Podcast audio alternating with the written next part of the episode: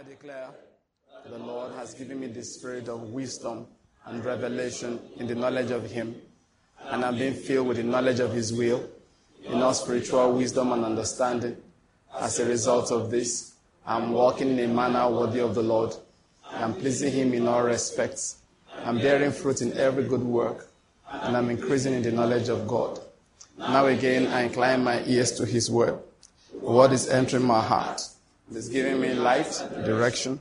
It is healing me in every area, and it's making me more and more the Lord Jesus. In the name of Jesus Christ, amen. Amen. amen. I said amen. amen. And that word is coming expressly to everyone today in Jesus' name. Amen. Even if you are far from here, you are streaming, whichever time, this word will come to you expressly in Jesus' name. It will enter your heart.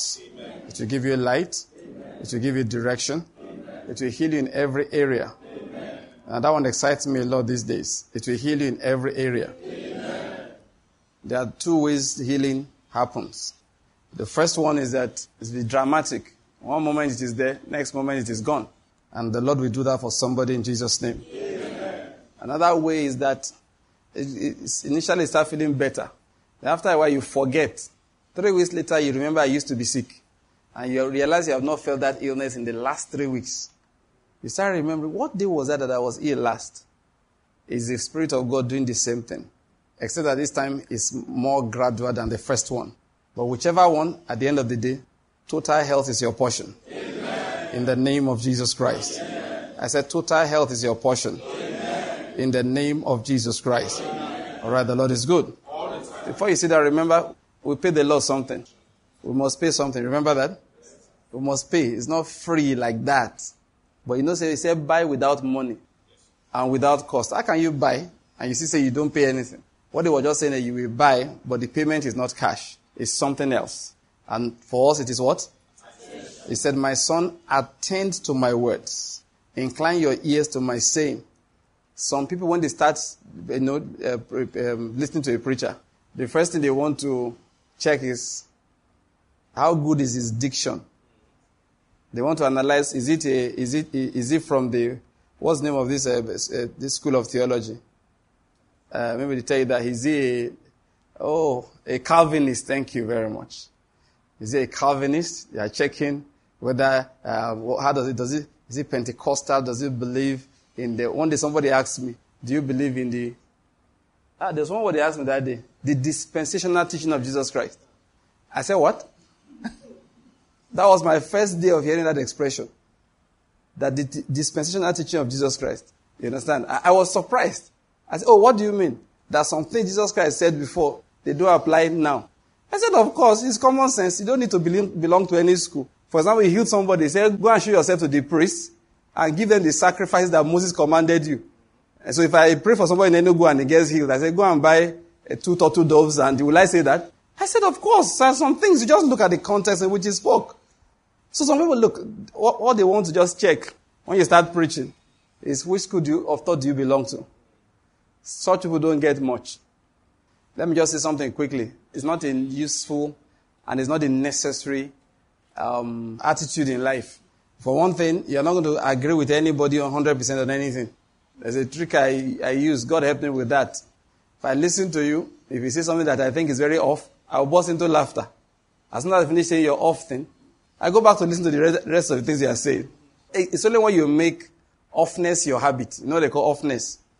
You're always off. You finish preaching and say that this preaching I preached today, except you tie it with an offering, God will not respond. Uh, if you say that three times, four times, I will, I will start ignoring you because there's no point provoking my soul all the time. As a preacher, I know. At the time, I used to time him. And they time somebody. When he starts preaching, I'm observing him. I'm enjoying it. I'm, I'm timing. Usually when he gets like 45 minutes, he will switch. I'll be enjoying him. Then once it starts, I know it has reached, he has reached a contract stage. I just, um, you know, you know the contract stage? The reason he came on air. The reason he came to the church. He had, he had a lot of truth in his head, but once he gets to a particular point, I just switch off. The point I'm making is that look, you have to practice that in life. So sometimes you get a preacher, there are some things you fundamentally understand and therefore disagree with him concerning.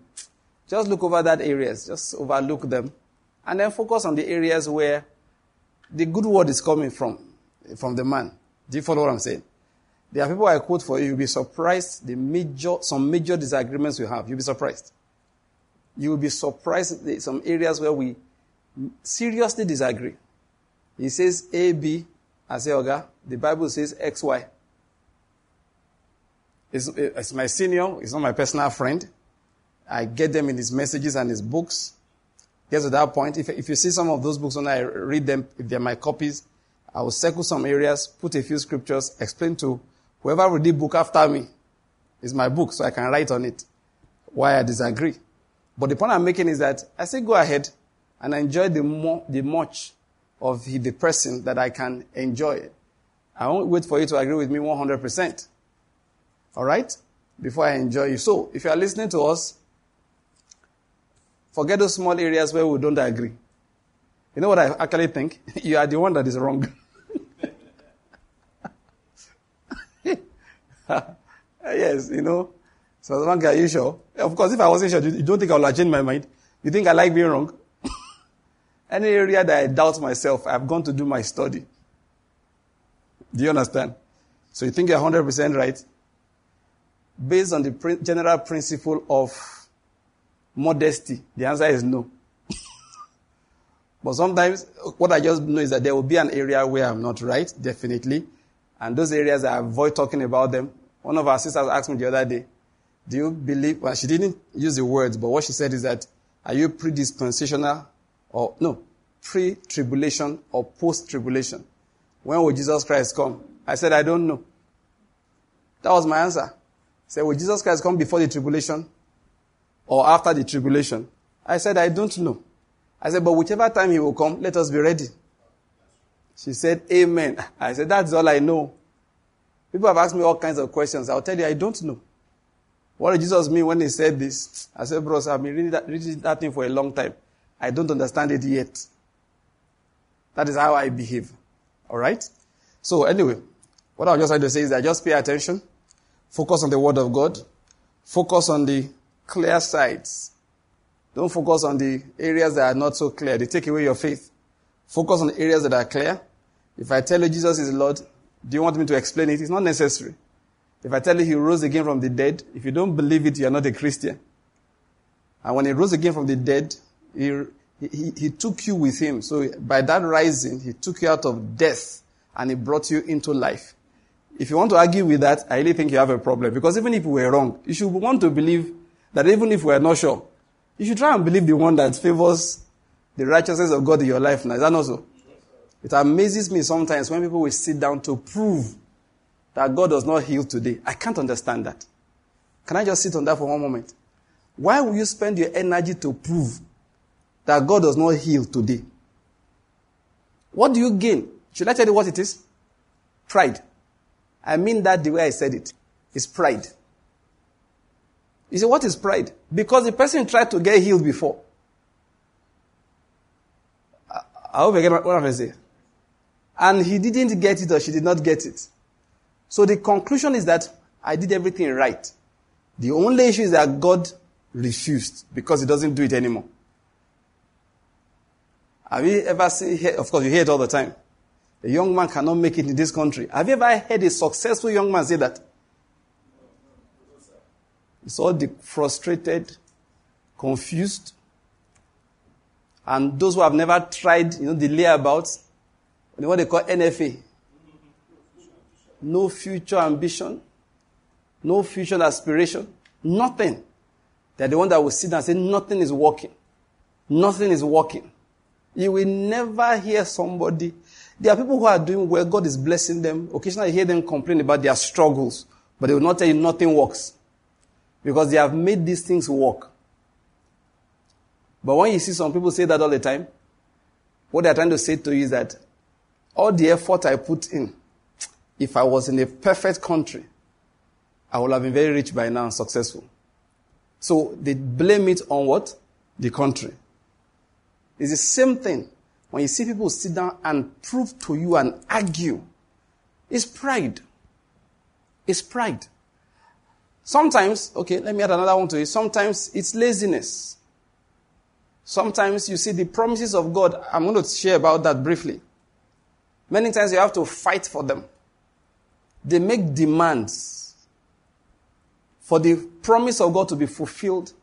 You fight. The fight is not against flesh and blood. No, it's not. You're not fighting against people.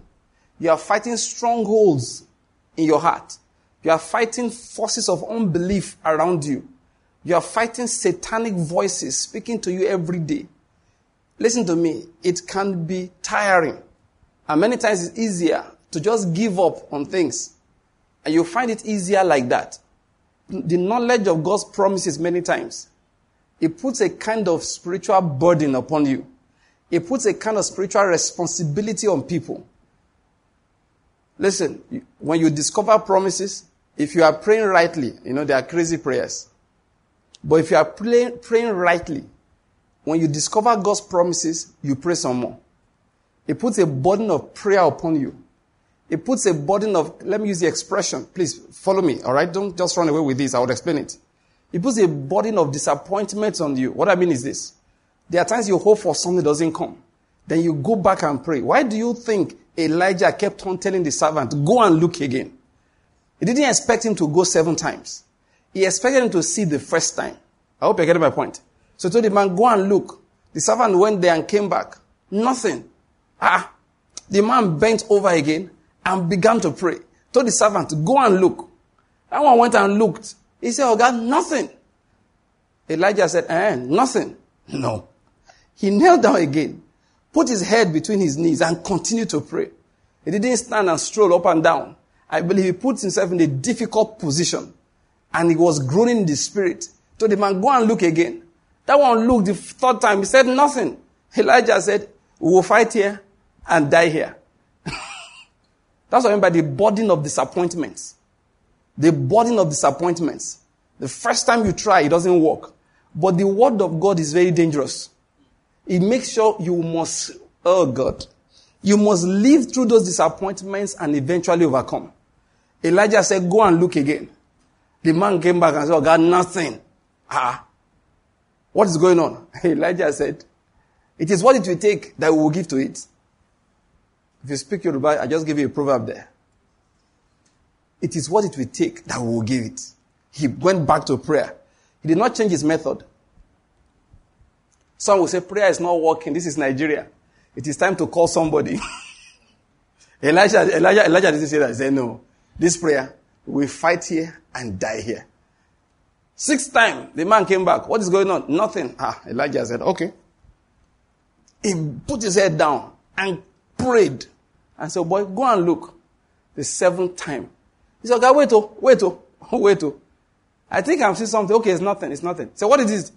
He, he wanted to look like a cloud, but this is too small. Describe it. He said, okay, I think it's a cloud, but it's about the size of a man's fist, and it's coming from to, uh, around the east over there. Elijah said, listen, my friend, my friend, here, move, move, move. It's time. I hear the sound of an abundance of rain. That's what I mean by the burden of disappointment. Listen, if you were not believing God, you were not hoping for anything. Do you follow my point? I mean, the knowledge of God, eh, I have noticed something. Depending on how you understand it, we preach it, which is true, that it gives you rest, and it does. But in the midst of godly rest, there's a kind of godly unsettlement it puts in your soul. There are things you see, and you say, no, must it be like this? You see some things, you just get disturbed. That this is not what we are believing God for. Lord, must it be this way? No, after having thought about it, it is not supposed to be this way. Then what do you do? You go back to praying. You know, Kenneth Hagin used to tell a story. Those days, before the, the healing revival broke out in the US, around the end of the Second World War. He said there are times he will find himself on his knees, near, because he was not a rich man, so he didn't have a very, a house that is warm all over. So the cold season, parts of the house that you could warm. So to get a a warm place to pray. He goes near his fireplace in his living room, what we call our sitting room in Nigeria. So oh, he'll wake up there during the night. I won't know when he got there. He won't remember leaving his bed. He tries to remember, he doesn't know. He knows he was on his bed, but somewhere along, during the night, he rose up and came over to pray. And he knelt down the one place he could find. And he will pray and pray until he will fall asleep. Only to wake up later and find himself there, not remembering when he came over there. And this will happen again and again and again and again. Until one day the word of prophecy came. And the Lord said to him that by a particular time there's going to be an outbreak of revival in the land. And listen to me, such a voice is already speaking over Nigeria. Amen. Such a voice is already speaking over this nation. Amen. Such a voice is already speaking over Africa. Amen. I hear the sound of an abundance of rain. I hear the sound of an abundance of rain. It's going to break over this whole continent. Yes. It's a rain of blessings, a rain of revival. People will turn to the Lord. I don't mean, see, first of all, you will hear churches scatter. Listen to me. Listen. Scandals every day. You, for those of you who do Facebook, you will face all kinds of books of scandals. Churches will split. You will hear one pastor left his wife and married another woman. The other woman came and told one story. One woman will bring children and the pastor, the pastor fathered. Don't worry about it. Let not your heart be troubled. It was happening before. It's just that now God will now say, release the gist. Why? I want to scatter people. When the Lord comes, don't think he always comes with what looks like peace. Like I said to you, he comes with peace quite alright. But in the midst of his peace, there's a lot of unsettlement. He said, I need to separate the chaff from the, the wheat. I need to remove the goats from amongst the sheep. I need to, you know, because you have a fake revival. The largest Christian congregations on a regular Sunday in a country like, uh, in, in our continent, they are not Christians. I'm not joking about it. They mention the name of Christ. They sing praise worship. You know, someone I used to watch on TV a lot. My wife said, you are watching your friend again. I said, I'm trying to locate him. I found him hard to place. Until a prophet said, the chief priest of Africa, that's the guy. Oh, what did he give that? He said, no, he said, the biggest false prophet of Africa, that is the fellow. I said, eh. I said, like always say, I always, like we say, I always suspect that he, in way not pure. I always suspected that his way is not pure. I used to look at him funny. If I what confused me at the time was something he did outside the continent, ah, that really caused me confusion. But then I trusted what that prophet said. That, he mentioned his name gave us his name. Said that one.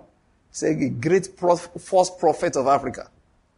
Many people that you see, all right, gathering large congregations in our nation and outside this country, on this continent, right now. A large number of them are nothing but occultists, babalawos that bought suits. That's what they are. They join cults. They join, they go to shrines, all kinds of places to go and collect power. What do they want to do with power? To tell you what is inside your pocket. To tell the kind of car you drove in when you were coming. To persuade those who don't understand spiritual things that, you know, they have power. The fact that you can see, and I don't know about the rest. Yeah, I don't know whether it's, yeah, I think in the East it's also like that. But Western Nigeria is very strong. The people who go to church to, to go and meet the pastor that can see. They're always looking for the pastor that can see. You know they call see. I know you have normal eyes. That's not what with me. Like one pastor said that when his friend went to open a church somewhere in Ondo, Ondo town itself, that's years ago. People will come, especially the women, they will come. Just put sign there and ring bell a few times. They are looking for prayer house. They come to test whether you have power. You will kneel, they will kneel down and ring bell and pray for you and do everything. And then the women will open their eyes. Baba, what did you see? That one was a genuine Christian, a genuine man of God. He was confused for a long time until he understood what was going on. Oh, so he had it Initially, he would tell them, nothing, I just prayed for you, you can go. It shall be well with you. They will not come back. Then one day he got the Jesus. Eh, is it like that? No problem. When they come, and he will pray, ring the bell if necessary, uh, speak in tongues. At the end of the day, say, what did you see? Say, hmm, I see that you have not repented. I see that you are still committing sin. I see that the soul that sins, it shall die. Maybe you want vision, I will give it to you. but that was not what they were expecting. They were expecting the vision of who is doing me. Who is doing this to me? Listen, that's why a lot of people get up A lot of young ministers, two things make them, of course, basically one thing, the, the quest for success. All right? But two ways I was going to say. One, they want the church to be big. This is the only thing they do, is ministry. Number two, they need to have money. I mean, school fees is not going down. Cost of things, you know, going up. Rice, beans, oil. And then somebody will come and counsel them. You are still here. And the man counseling them, they began ministry together. Now his own church is big. And he comes with a nice car. And obviously living here, you can see his skin, you know he's eating well. Even if you stole the money, when you are eating good food, God is really patient. It will show on your body. the Lord will let it show for some time. It's when He has brought the judgment that it will be gravel, both in your mouth and in your veins. so this man will show you to him how he succeeded. Ah, why I take do Follow me. And I've heard of, te- I've, at least one person I have in mind, I think, or two, who have been invited to such places. Follow me. You don't, and once he has gone there and seen them, you see some people that you know, you see their billboards and their noise everywhere. They want to initiate him into how they draw the crowd. This happens every time. Why am I giving you all of this? So that you will be patient with God when He's judging these things. I'm not just trying to make you angry or give you, you know, gossip. I want you to understand that He has to judge it. He has to. He will guard His sword, like David said, upon His thigh. And He will ride prosperously and in majesty because of truth. And His right hand will do awesome things. And when His right hand is doing awesome things in that regard, He's not doing nice things. He's not just killing Boko Haram. He will do that. He's not just killing bandits. He will turn around and begin judgment in what looks like the house of God. So that is why you will see scatter. Ah, I are you getting my point? You will see, you will see, don't be, if anybody wants to laugh at you, say, look at your people. You say, leave it, we are handling our matter. Our God is judging his house, he's cleaning it. And when he's done with cleaning, he will do a lot of cleaning. So, number, like, see, God is not impressed by the number of churches, you know. If you're a pastor, start counting number. Preach your message and check. Is it good? When I say good now, is it in line with the word of God? Did I call people to repentance? Did I? Did I call people to repentance? Did I improve anybody listening to me? Is he going to be a better Christian? All right, in you know Christ likeness than before, or his life is going to remain the same, or it's going to get worse? Be honest. Pray over such things. Play your messages back in your head. What was the main thing I was trying to say? Was I, was I trying to teach them to succeed? Why their soul is not improving? When you preach like that, your church grows bigger. I told you once I watched a, ch- a church preach on TV. And I, ah, I told my wife we were together. Is this Nigeria? Beautiful church. They were all black people. The accent, you know, clean English, but you know, if a, if a Nigerian is speaking clean English, he says a Nigerian clean, you know, there's something about Nigeria in it. Uh-huh. So, everything looked Nigerian. But the church was too fine. I said, this is not in Nigeria. First, the church itself was fine. Then no matter how church, how fine your church is, if the camera is not as fine, you go spoil the whole work. And if the camera is fine and the station broadcasting is not as fine, everything is spoiled again. But this one was fine from the beginning to the end. Thank God my television was fine enough to see it. Beautiful. Then, after a while, I told my wife, Did you notice that you've not heard the name Jesus once? No reference made to God the Father. What you heard was about customers, corporate responsibility, attention to service, seven keys to penetrating new and emerging markets. And I didn't use that one, I'm the one that just added it to embellish. So by the time I watched that for some time, I told my wife, look at it. We're together. I said, have you noticed that? I said, that's the problem. Is the church fine? Of course, very fine. Is the man handsome? Fine guy like this. Even has a fine name. And so people are very fine. Their name, not fine. Some you hear their name, you are waiting to see them. You see them, nothing. This man had everything complete. Fine church, fine name, fine guy. This is his wife, I can assure you. The wife too was fine. But he heard this message, can't repeat it. You know, Jesus will sit down and say, Is this my church? You now ask the next guy, please, is this a church or a mosque? Which one? I just, I'm looking for my people. Because this guy doesn't sound like my guy at all. That, you know, the funny part? It draws a large congregation because people come to church because of what they want to get. And listen to the word of God. They will scatter. I'm happy you didn't say me. You don't want them to scatter. I'm just letting you know that when it starts, don't be alarmed. Don't be alarmed. You will see churches built with hundreds of millions of naira. Six weeks after dedication, it will collapse. A prayer I pray all the time is that it will not happen like the one that happened. Was it was that Uyo or Calabar?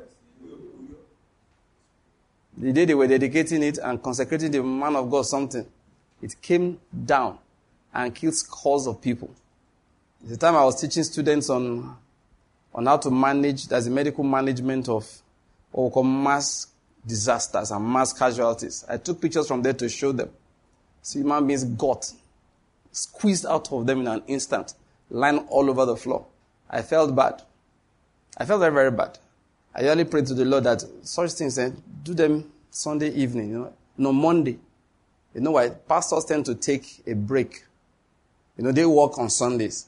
So their holiday, their weekends tend to include like Monday and Tuesday. So I said, Lord, those are good days. You spare the people. But such things will happen again and again. I want you to understand that. Because God cannot allow things with wrong foundations and faulty pillars to stand forever. He doesn't give a good message to the generations of the earth. So what he does is that sometimes they will flourish for a while, then he will judge them. And he has to judge them first before there will be an outbreak of revival.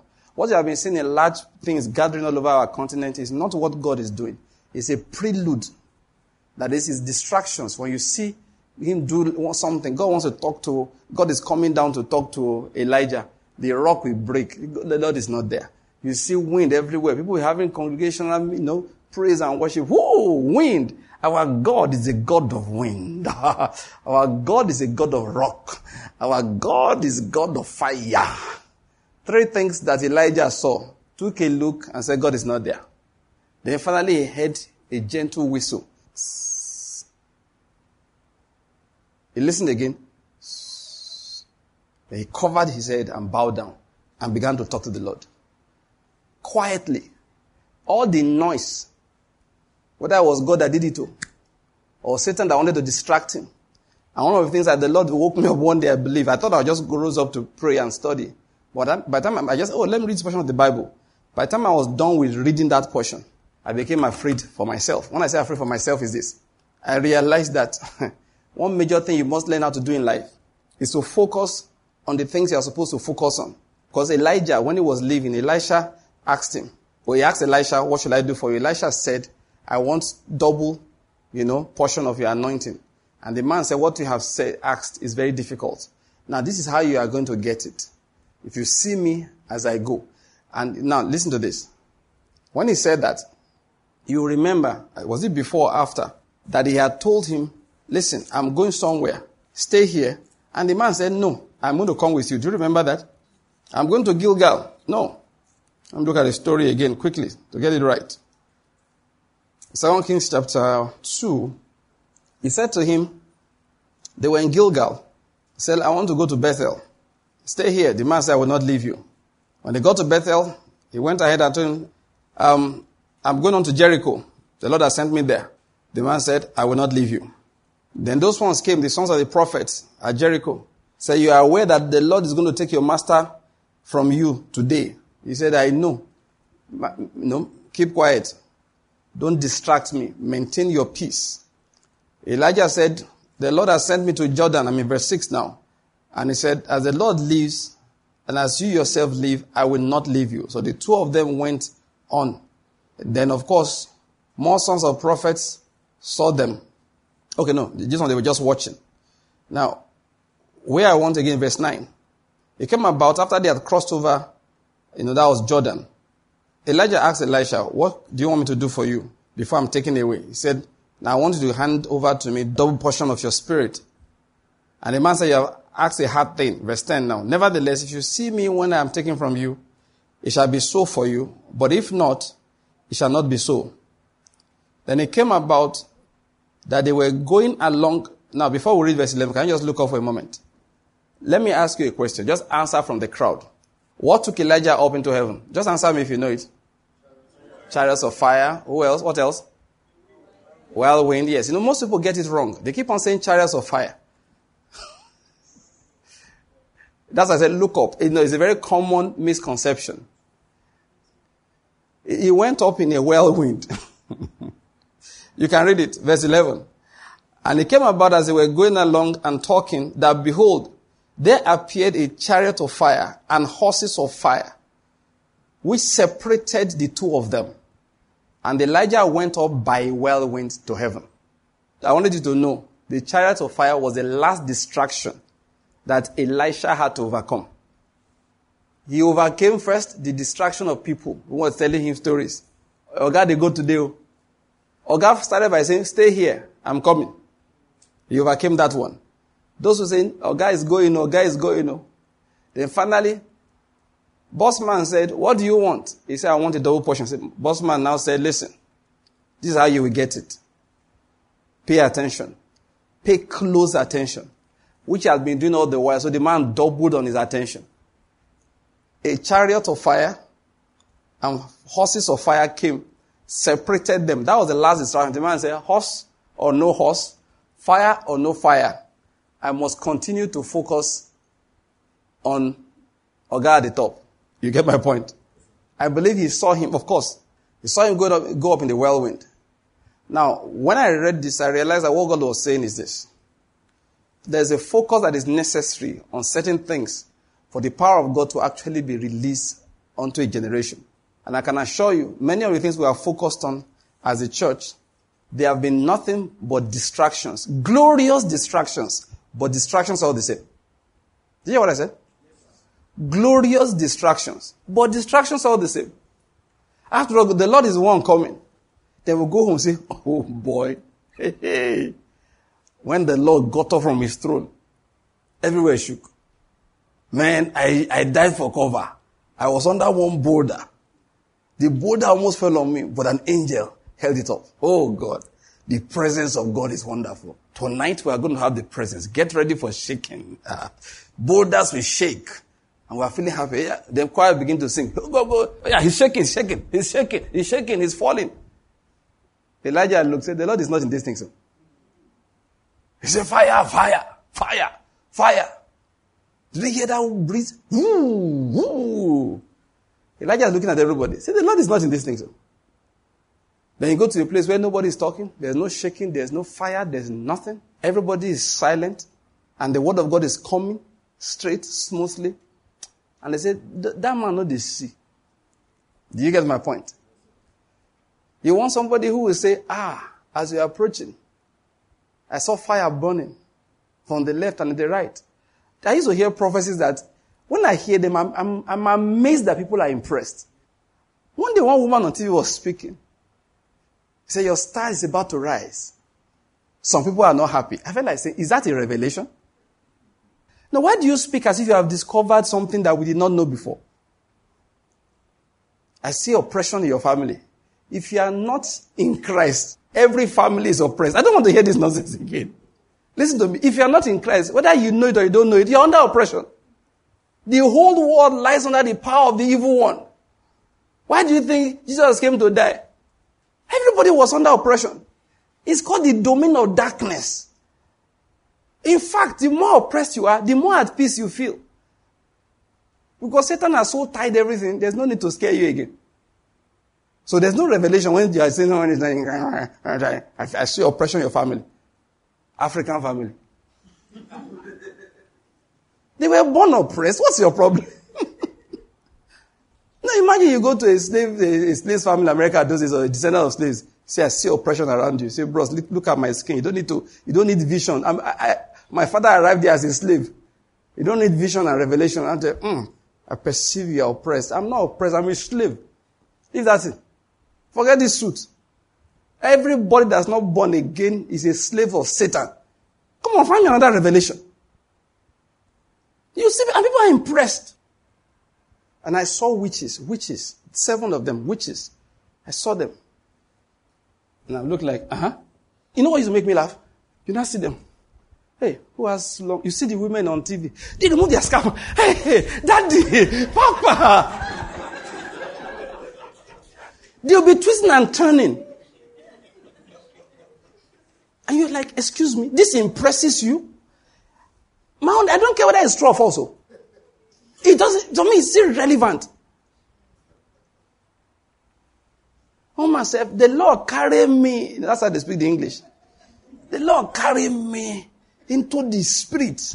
And I saw in the center of the sea where they tied this woman. Ha! Say, Daddy, it is true.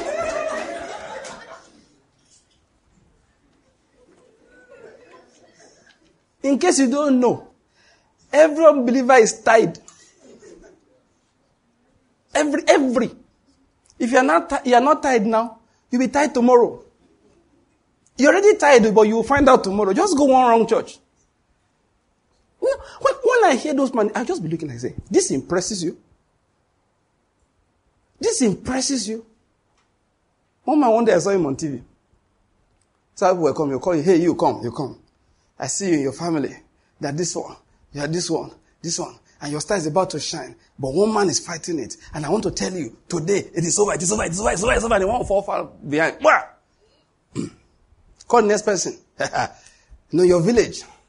Your father was not rich, your grandfather, you are the first person to come out, but they are not happy. It's an African village. They can never be happy. There's nothing new. Then, then he will say something say, I want to know, to know today it is over, it's over. I said, What is over? Hatred is over? It can't be over. You now start rising like, like that laying on her hands is what one man of God used to call empty hands on empty heads. As for the falling, he said that he pushed you, and you needed you needed the peace of God so you don't break your neck. You cuckoo, papa, shame of ground where they go. You know, so they go catch you. The catchers are available. The next thing the man begin to miracle. That was when I said, I told my wife, you know, and Israel is his friend. You know, Israel and him. I said, this is your guy. He You also look at the guy funny. So one day I saw him doing, the first miracle I saw him do, apart from those, it's over, it's over, it's over. He was not doing a miracle that two other men have done on the same person.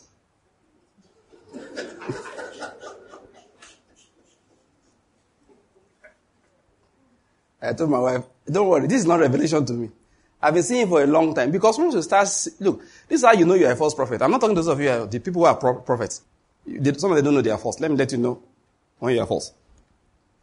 Once you sit down and you're always analyzing the source of somebody's problem, and that source is never him or her, always somebody else, just know you're a false prophet. I know you did not know. I'm helping you. Change your school of prophets. You were in the wrong school. They taught you magic, African, uh, uh, Afro-Asian, you know, juju. That's what they taught you. Expired type, not even the modern one. That one not they work again. That one doesn't make, make anybody rich. The real one, modern one, at least, is to give you Bitcoin. You know, those old ones, they don't.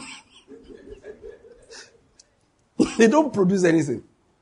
Change your school of prophets. Give your life to Christ first, then get baptized, then go to another school of prophet. This is how you know you are fake. Anytime you pray for somebody, listen, you will see the vision. But the vision is always the cause of the individual's problems. Always. And it's never that person that's responsible. You are false. Your visions are fake. If you are really seeing things, then you are being granted, you know, spiritual Photoshop by evil spirits. They are available. No, no demons act drama. Do you know that? Sometimes God says, Who want act drama? One demon will say, Me. What kind of drama will you act? I will be a lying spirit in the mouth of his prophets. And God said, Micaiah, come and see them act drama. So Micaiah stayed with the Lord. And he saw all of them acting drama. Evil spirits. But when they looked on the earth, you see prophets prophesying under inspiration. How be it false inspiration? And he said to Ahab, Why not? You go there, you will conquer. You will win. You will return. Micaiah said, unless I am not a prophet. Of course, you know Ahab died there. They act drama. I want you to know. Once, the Lord did that another time, but the Bible didn't give us a full account. But I can tell you, Saul was going out to the witch of Endor. So they said, who will deceive him so he too can go and die? On the mountains of Gilboa. One spirit said, hi. The Lord said, what will you do? He said, I will pretend to be Samuel. I will remove his spirit. He will become weak. He will not be able to fight. God said, Go ahead. So Saul got there. And one spirit went into the Hollywood closet in the realm of the spirit. They gave him clothes that looked like that of Samuel. He wore hair like Samuel and began to crawl towards the. Remember, Saul didn't see anything. The witch of Endor saw everything. Say, what do you see? See, see an old man. He's coming up. The, he was acting. People say, Saul, God granted Samuel. I said, Lele. Trust me, God didn't. It was a spirit acting drama. They do. Some of those dramatics that they get involved in, prophets will now see them and prophesy to vulnerable people and they will be impressed. I don't understand. I hear some of those prophecies. I'm surprised enlightened Christians can be carried by them.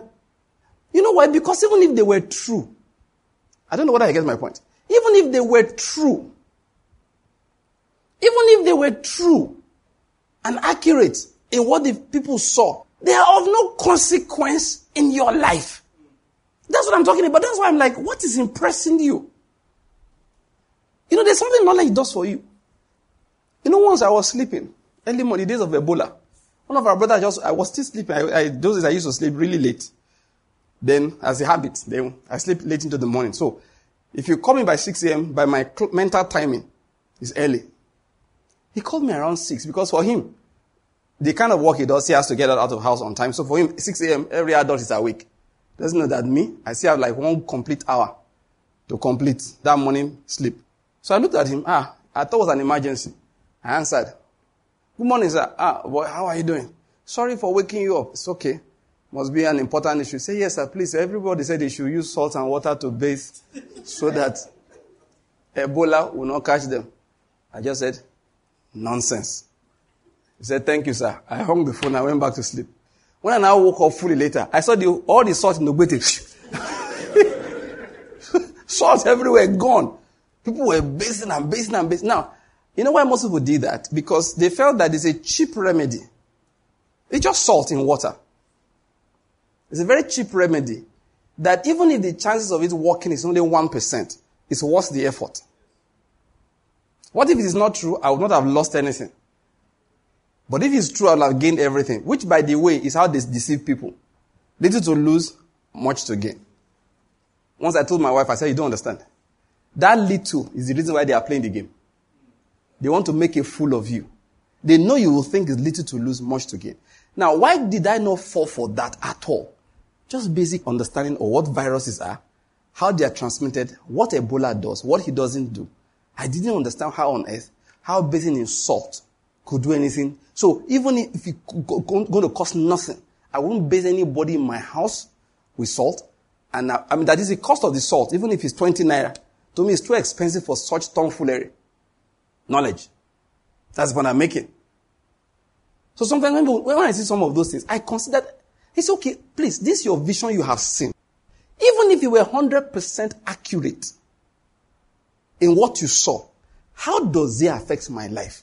Okay, there are seven witches from seven nations gathered in a house that has seven rooms, burning seven candles each for seven days, and they are calling my name. So, have I answered them?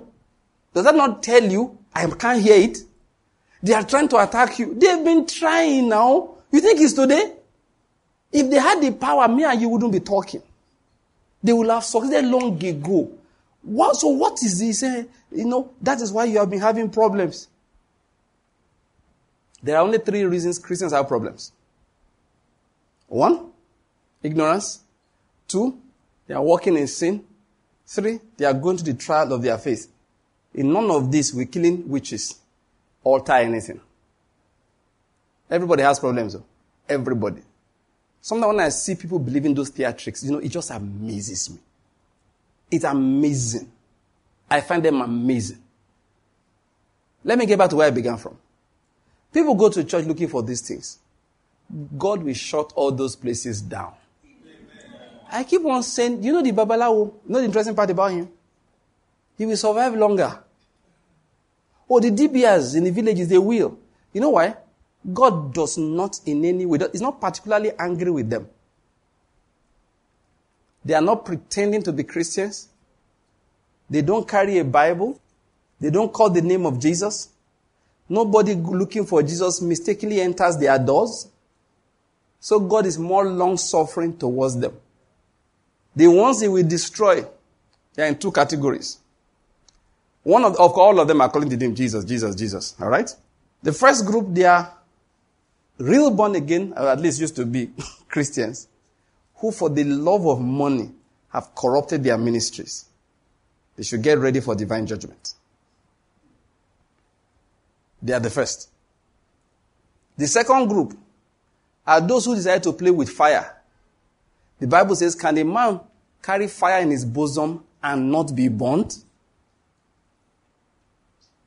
One man did not read his Bible once. I saw him play with fire.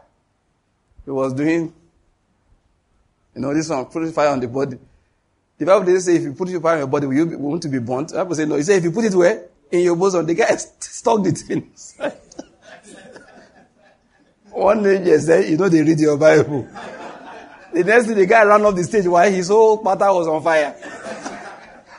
I felt like say, bros, they warned you. A man cannot carry fire in his bosom and not be burnt. The Lord is good. Now, like I said, that just by the way.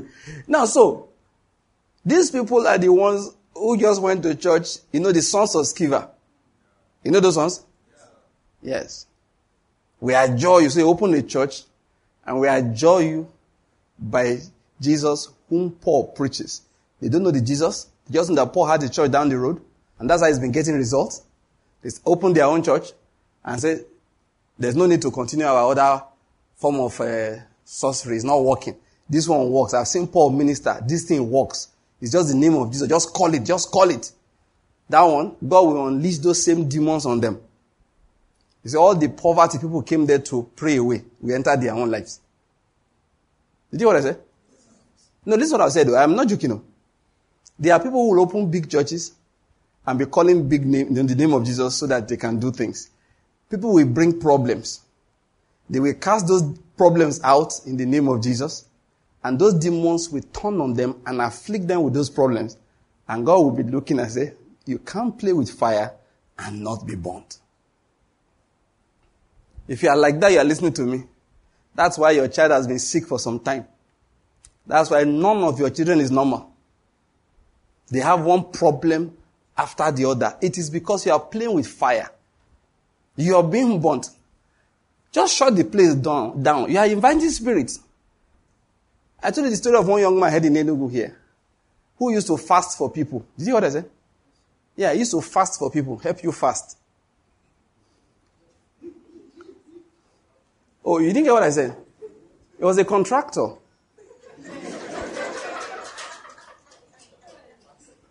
ah, I'm very, very serious.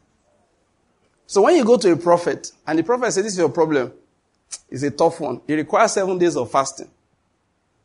Then they break the fast and pray at the end. Human beings are funny.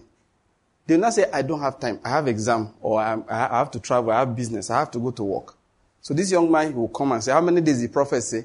Say seven days. The guy can charge you something like 2,000 a day. So you give him 14,000 for seven days fast. And he really will fast though. He will not eat. Make it break at 4 p.m. for you. 5, depends how much you pay, can break.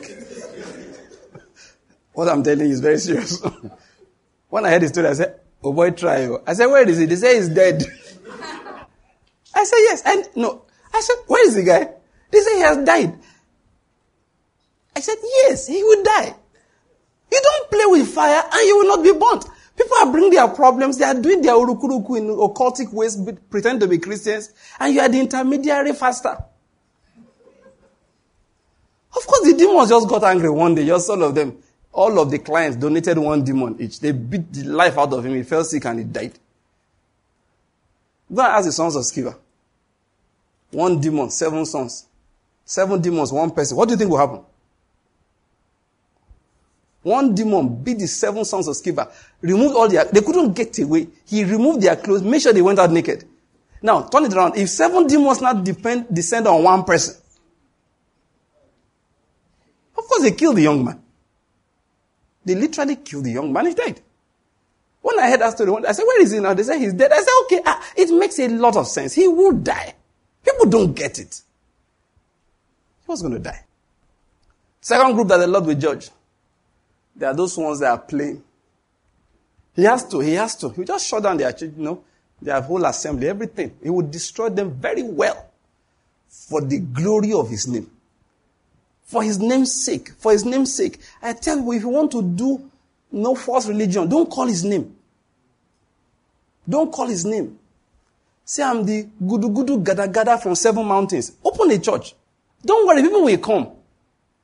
And they'll call you the most reverend gudu gudu gada gada. Then it will just become a new slang in town. You see boys put it, the post, the, the, the, the t-shirt in front will be gudu gudu, behind will be what? Gada gada. And they'll be walking around town feeling very happy, you know, bouncing, man. Why? Because you know how to motivate them. Maybe you can really do small juju, small money medicine, small, small things to produce more things for them. Boys, they will follow you. Just leave the name of Jesus alone. Because one day in jealousy, he's going to arise and defend his name. Tell you the truth. He will arise and he will defend his name. And he has to defend his name by removing people. He has to prove that these people are liars. I began this trying to tell you something. Don't be alarmed when it begins. Don't be alarmed. Just know that you heard that it's going to happen. But like, like the Bible will say, he said, when he hears these things happen, look up. Why? The salvation or redemption draws near. Now I'm telling you now, when you see something begin to happen, some people say, hey, what will happen to the church? God said, this is now you, is now you will see what they call church. Say, now you will see what I call church. Say, what you've been seeing, when I began to move, people got distracted. The Lord is about to come, large numbers will gather. Then we focused, you know what happened? On that number. And said, when the Spirit is moving, the multitudes gather. And young, young boys will leave there to go and start ministry. And the multitudes don't gather, they are not satisfied. Did God gather the multitude the first time? Yes, He did. He did, by Himself. But he said, That's not me. When I said, That's not me, I am not multitude. Because when Jesus used to move around, multitude, no, the multitude also used to follow him. True. But you know what the Bible said? He looked at them, he did not trust them one bit. He refused to commit himself to them. He will see the multitudes gather, he will disappear. His disciples will locate where he went to. Then they will sit around him and he will begin to teach them. He never taught the multitude. He spoke to them in parables all the time. He used to try and escape from the multitude. Then we glorified the fact that the multitude was attached to us. They came to him, Master, ah, Baba, Pastor. How now? He looked at them. They are looking for food. Bread no go kill you here. That's what he told them. He said, don't labor for the food that perishes. You know, Christians labor for food that perishes. One day, one man, I saw him testify. He said, since I joined this ministry, I used to have one suit. Now I have four suits. I looked at it. He was not a Nigerian, but he was working for a Nigerian ministry in London. Say, this ministry, I used to have this amount of money, and I have this amount of money. This ministry is really anointed. oh, oh, the ministry is scattered the following year. You understand? I don't know what happened to his suits and the other things. I don't know. He was laboring for the food that what? That perishes. That's what he was doing. He was laboring. So that's what happened. We got distracted we got distracted. Because rocks were breaking, we got distracted. Because fire was burning, we got distracted. Because the wind was blowing, we got distracted. Yes, the presence of God caused those things. Either directly or indirectly. When I say directly, I mean that the very movement of God caused those things to go ahead. Maybe. Or the Lord allowed Satan to know. And he said, let me go and distract them. Distract this Elijah. I don't know. But whatever it is, the presence of God caused those activities. But Elijah was careful to note that is not what the Lord is doing. In the midst of the noise, he will close his ears, let the noise die down. When a rock is breaking, he will hide in one place, let the rock finish breaking. When the fire is burning, he will step out of the line of the fire, let the fire stop burning. Then afterwards, he will say, Lord, where are you? And then you will hear a quiet movement somewhere. You see, that's where the Lord is speaking. And he rushed to go and hear what God is saying. People don't rush to hear what God is saying. They rush to observe what God is doing. No matter what he's doing, watch out for what he's saying. The doing does not bless you. It is what he's saying that transforms your life. That's what transforms your life.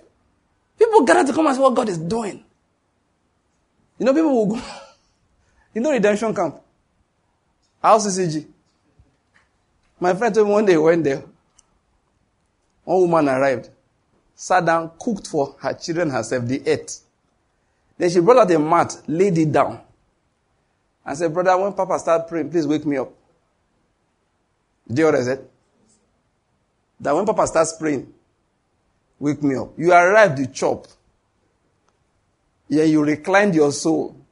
Then told a jobless man, because you must think he's jobless, that he should be monitoring the prayer session for you. All this praise worship session don't concern me.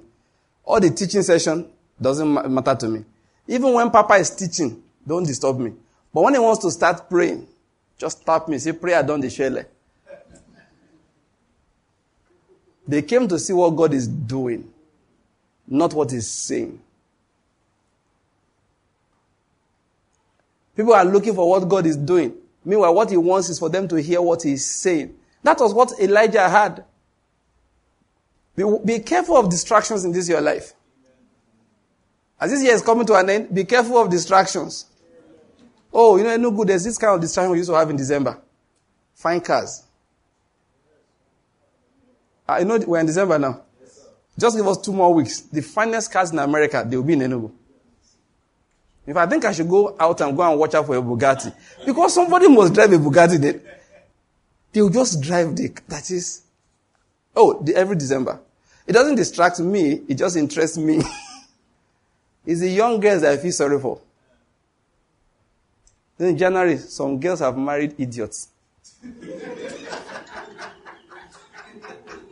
I'm sorry. That's what, that's why I talk about distraction. Now December we now.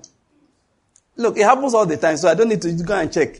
Just look, by January, you will have been distracted by a shiny vehicle. So the guy is going back, he wants to quickly marry.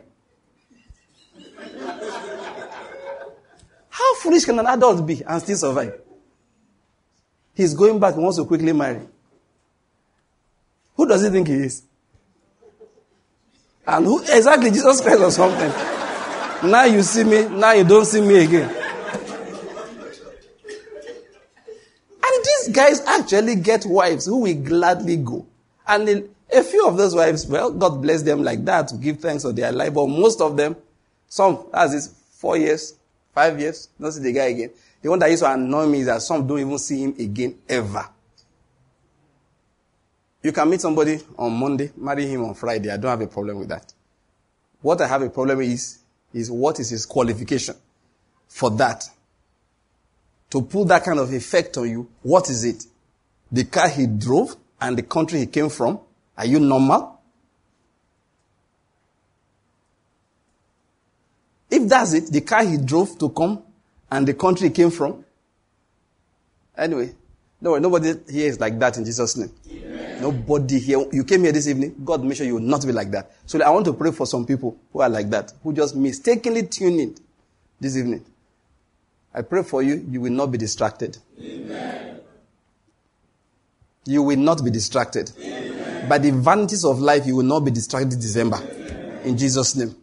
I'm praying for some young women there. And some young men too. Some young men are that foolish. One man came to my wife one day.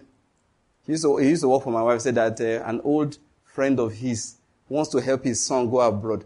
That um, what advice does my wife have?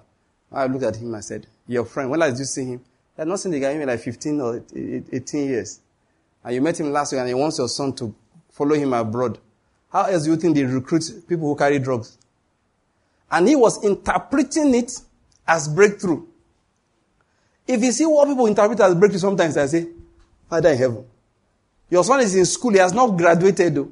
Then your friend of 15 years ago say, ah, he wants to go abroad, he wants to just help the boy go abroad. What will the boy do when he has gone abroad? You have no idea. For those who don't know, those who do that a lot. They carry 20 young men like that. The police, whatever they are going, will catch 10, doesn't concern them. If only five out of ten make it across, they've made a few hundreds of thousands of millions of dollars. So a lot of boys who are in prison, girls too, somebody just wanted to help them go abroad. And they thought it was God. I came here this evening again to tell you it is not God. It's called a distraction. It's a trap. Not every door that's open is a good door. Many of them are traps. Just a tip. If anybody is hurrying you concerning anything, telling you take it now, I give it to somebody. Tell the person my pastor said I must wait small. There is a test that's my own. If you give it to somebody else successfully, it's not mine. If he starts getting impatient with you, tell him I don't even want again. Many people have gotten business deals that ruin them like that. just wait and say, may this contract, this contract, quickly, quickly. Ah, you know, you got, you sell your house, sell everything, execute the contract. That was eight years ago. You've not seen the payment. Just by the way. Now I keep on dropping small, small things by the way. Anything you don't do normally, don't do it in a hurry. And don't do it big. Is, is, is there everything we must teach people? Maybe they don't know. Anything you don't do normally, don't do in a hurry and don't do big.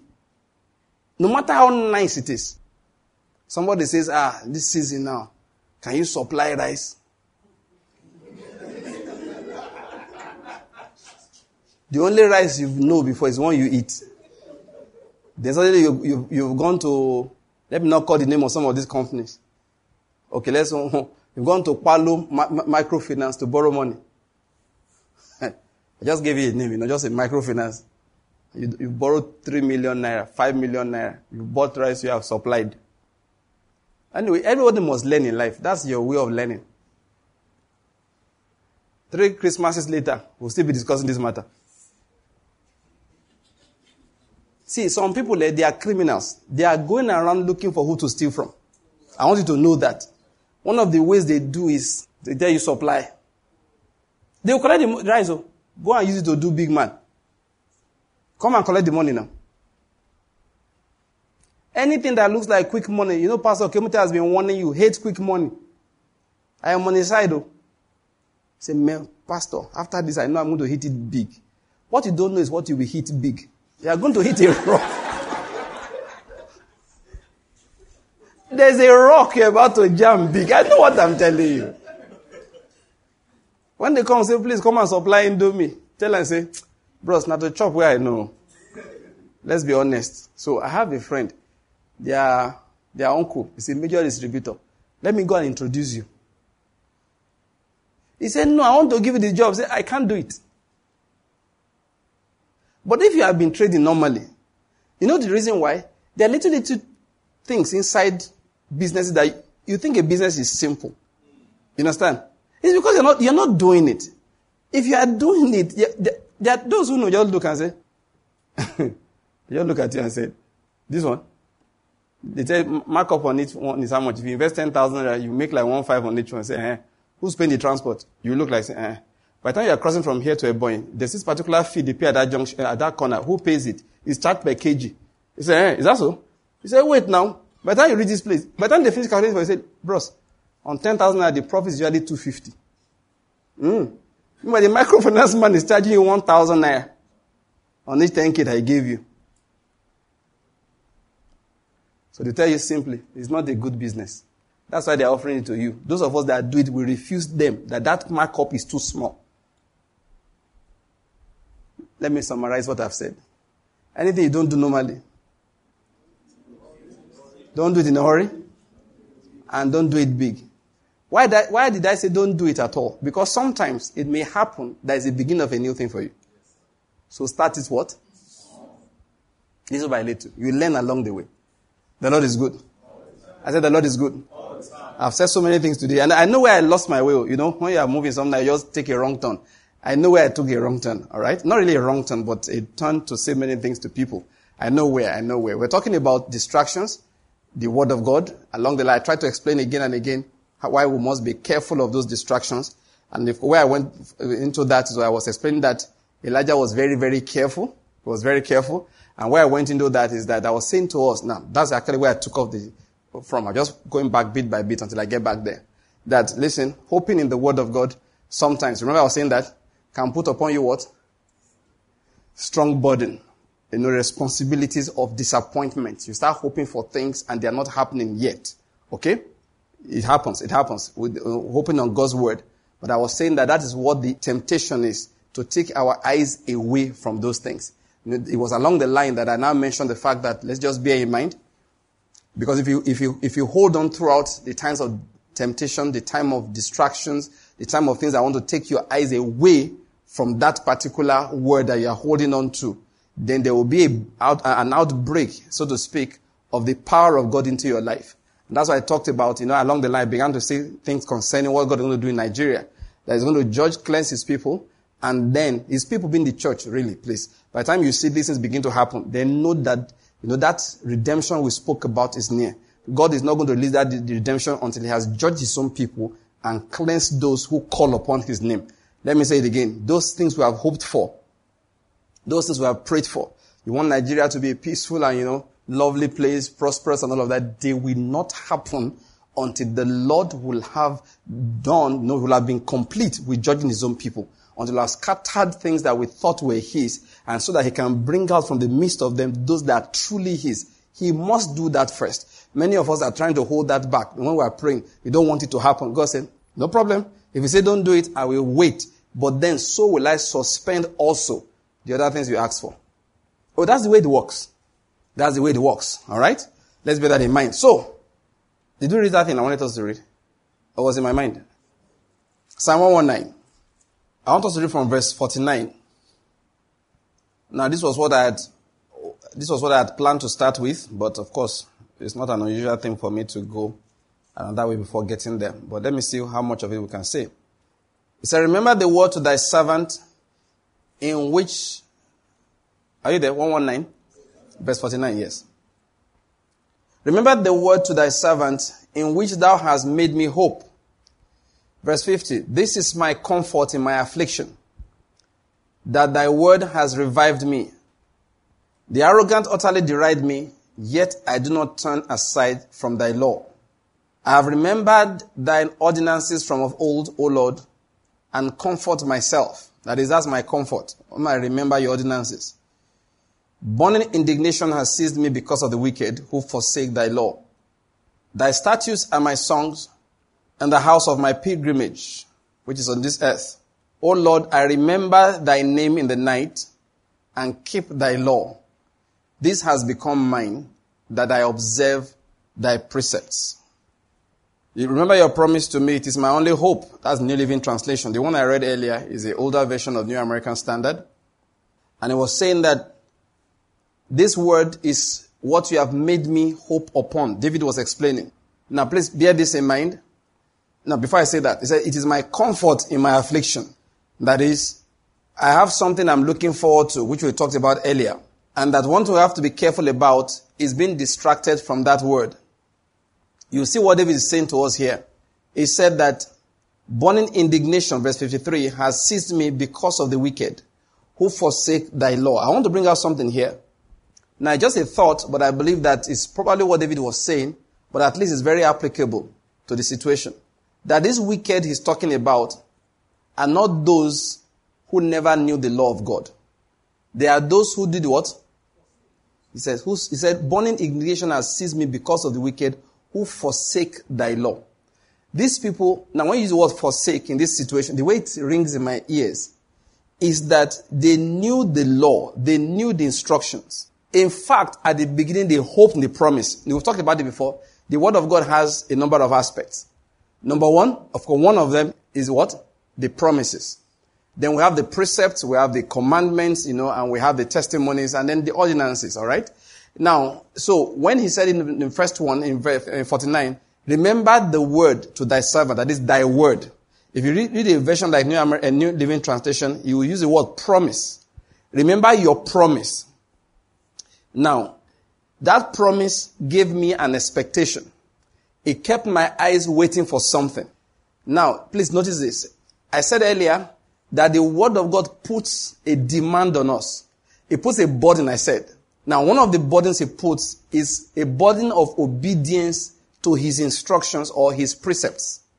Now, so, for example, a man like Abraham, he had the word. I will make you great. I will make your name great. I will bless you materially exceedingly. Do you understand?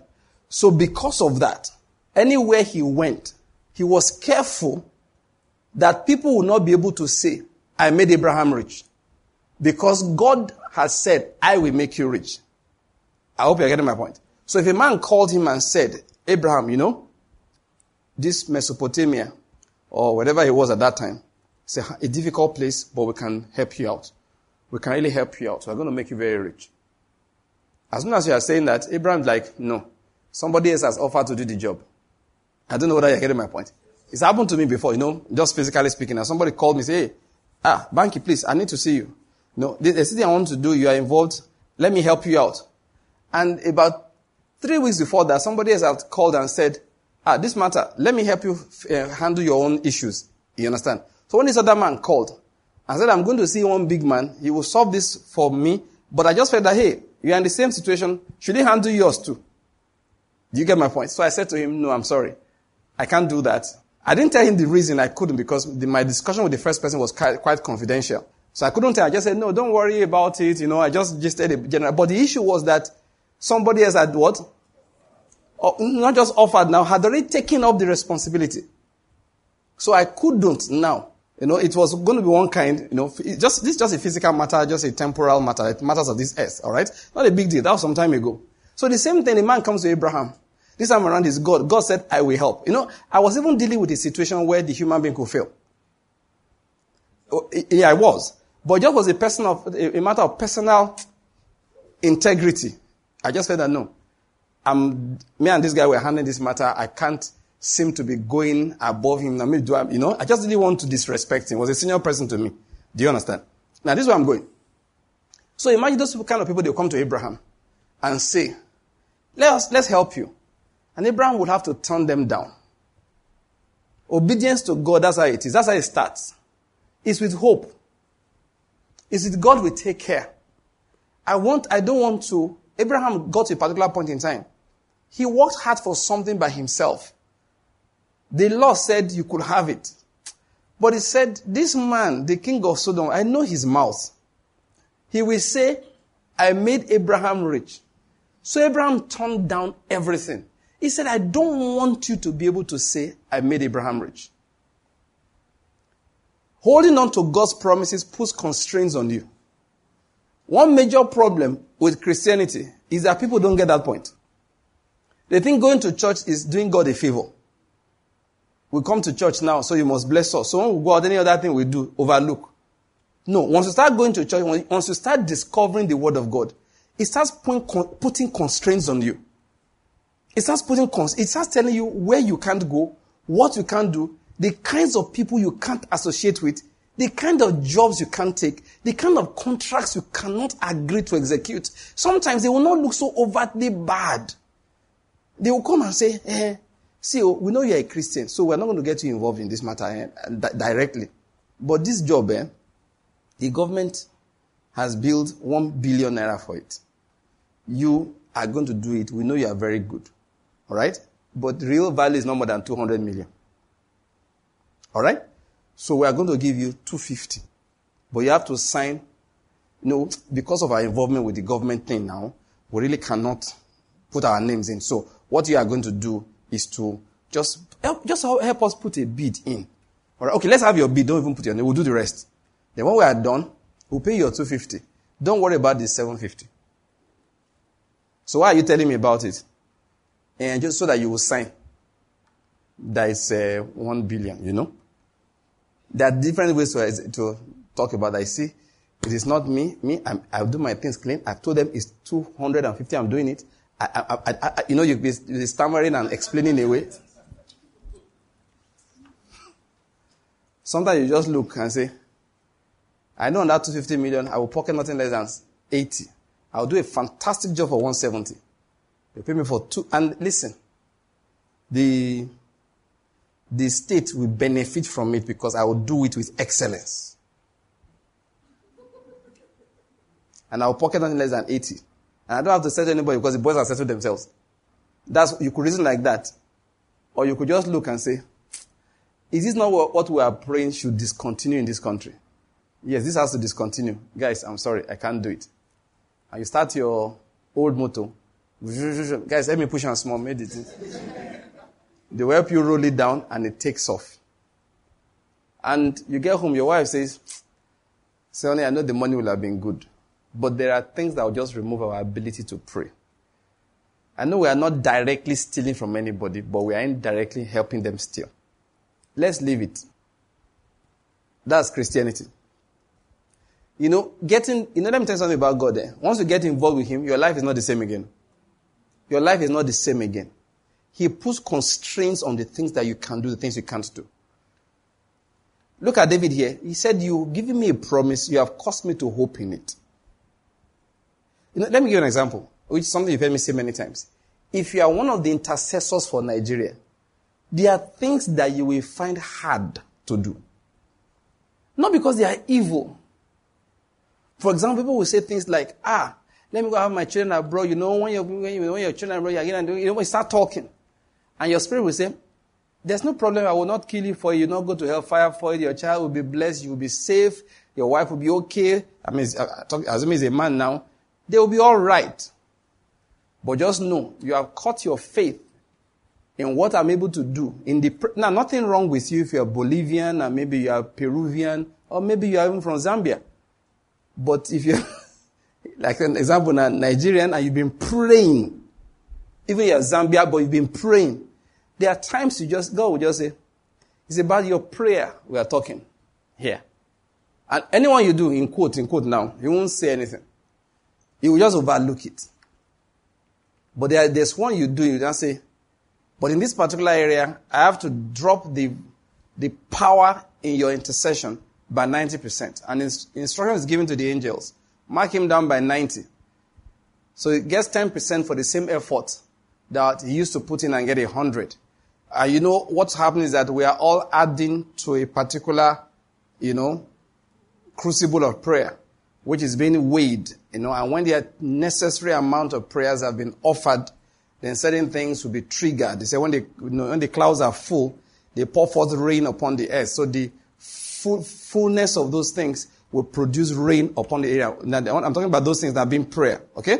So it's not just the length of prayer that you offer, but the kind of heart, the kind of faith that is speaking when you are praying. So sometimes we take actions, we take decisions like that, and we have said to God, mark me down by 90, 50%. We do that every day. We do that every day. There are things you do, you get 100% for your prayer all the time. There are things you do, you cut them, you cut them down by 50%. You understand? That's why you have to be careful. Your actions are not, you know, the problem with Christians sometimes that we think that God just looking for sin. This is sin. People come ask, this is a sin or it's not a sin. You know why? They are thinking if I do this one, I go to hell. If I don't do it, I go to heaven. That's what they are concerned about. But let me tell you, for a committed believer who holds on to his or her faith in Christ Jesus, don't worry, you're not going to hell. That's not what we're concerned about. What we are concerned about is how effective will your life be on the earth for God? How much of Christ likeness will you succeed in achieving by the time your time on this earth, which is a purification zone, by the time your time on this earth is over, how much will you have achieved? That's what we are saying. So that's why we're not just looking for, is this a sin, is not a sin. We are saying, how much of my faith will be compromised by this? That's what we're saying. Will this improve my spirituality in reality? That's what we're discussing. It's not just, is this a sin or is not a sin? Because you, you take certain actions. And that's it. Your faith is not as powerful as it used to be. And now, back to what we're saying. David said, We began with the word in which God has caused us to hope. I was explaining what he meant in that verse um, 53 about those who forsake the law. The problem is that one of the things you have to endure when it comes to hoping in the word is disappointment. That's one of the things you have to endure. Like Elijah, seven times. You know, for Elijah, it was prayer at a spot. For people like Daniel, it wasn't prayer in one spot. It was prayer for weeks that was going on. And a man like Daniel, the fullness of the manifestation of his prayer, he did not even see. God had to console him with visions. I hope you're getting my point. The Lord had to console him with visions. So many of the things that you see in the book of Daniel, They were visions of consolation. God gave them to him personally. He gave them to him personally, not for you or for me, even though in his wisdom, he knew that they would be recorded and we will read them and will be blessed. But he didn't give them really as like, um, okay, this is a message. And that's why the Jews, even though they respected Daniel, even Muslims respect Daniel, the Jews respected Daniel extensively, but his book was not included in the book of the prophets. If you know the way the canon of scriptures of the Jews are arranged, alright? They are in three parts. They have the law, the prophets, and the prophets are in two groups. The former prophets and the latter prophets. What you call prophets minus Daniel, they call latter prophets. Samuel, First King, Second, Samuel, well, for them it's just one book. The book of Samuel, the book of Kings, Joshua, all of those, they are part of the former prophets. But Daniel is conspicuously missing in the prophets entirely. He's neither in the former nor in the latter prophets. So, where is he? In the writings. They group him with Nehemiah, Ezra, uh, yeah, Ezra, Nehemiah, one book, the, um, with Esther, Daniel, people like that. So you see, now I'm not going to bring out something here, but God gave him a personal consolation, but because he was such a powerful person, God had to, and to God, you know, you must understand that that vision was as good as done. So Daniel, it was enough for Daniel what God had done in those visions. Same thing with Abraham. We're not talking about Abraham now. So you see, now when we are praying, I was trying to emphasize, our prayer is not just words, but it's a kind of life we're living based on the constraint that the hope in the Word of God places upon us. Christianity is not just a bed of roses like they say. It's not. It puts constraints on you. I always like the example of my friend Pastor Corey. I like to tell that story. Tension everywhere. People said, listen, listen. Come, we have a place for you and your family. Get out from where things are hot. Up north where he is. At the particular time when crisis seems to be brewing. He said, I can't do that. I'm a pastor. They said, okay, pastor, you can stay. But give us your wife, give us your children. We'll take care of them while you stay. We understand you're a pastor. You know, sometimes I, I, I have respect for some pastors I don't careness. I mean, what I mean by that, respect, negative respect. That is, you take actions and I feel like asking them, do you know what you are saying to the congregation? Not what you are preaching by your Second Corinthians chapter 5 on Sunday morning. No, that's not what I'm talking about. It's what is your life saying? Small digression. If you're a leader, especially when you're a minister, your life talks more than your words do. Your life speaks much more than your words utter. Just bear that in mind. Just short digression. So he told the people, say, I'm sorry. There are other wives and other children also in the church. That, was his own concern. Again, digression. God helps you do what is right, sometimes by giving you reasons apart from directly himself to do them. I don't know whether you are getting my point. There are times God helps you do what is right. Not because of him. You know, there's something about God that we all know. We love him, amen? Do we want to hurt him? But we know he will heal. Did you hear what I said? If I, if I hurt God, eh, will he die? Will he go to hell? Will it affect his prosperity? Will he become depressed? Will he need to see a doctor? Okay, I've broken his heart. Won't he mend it back?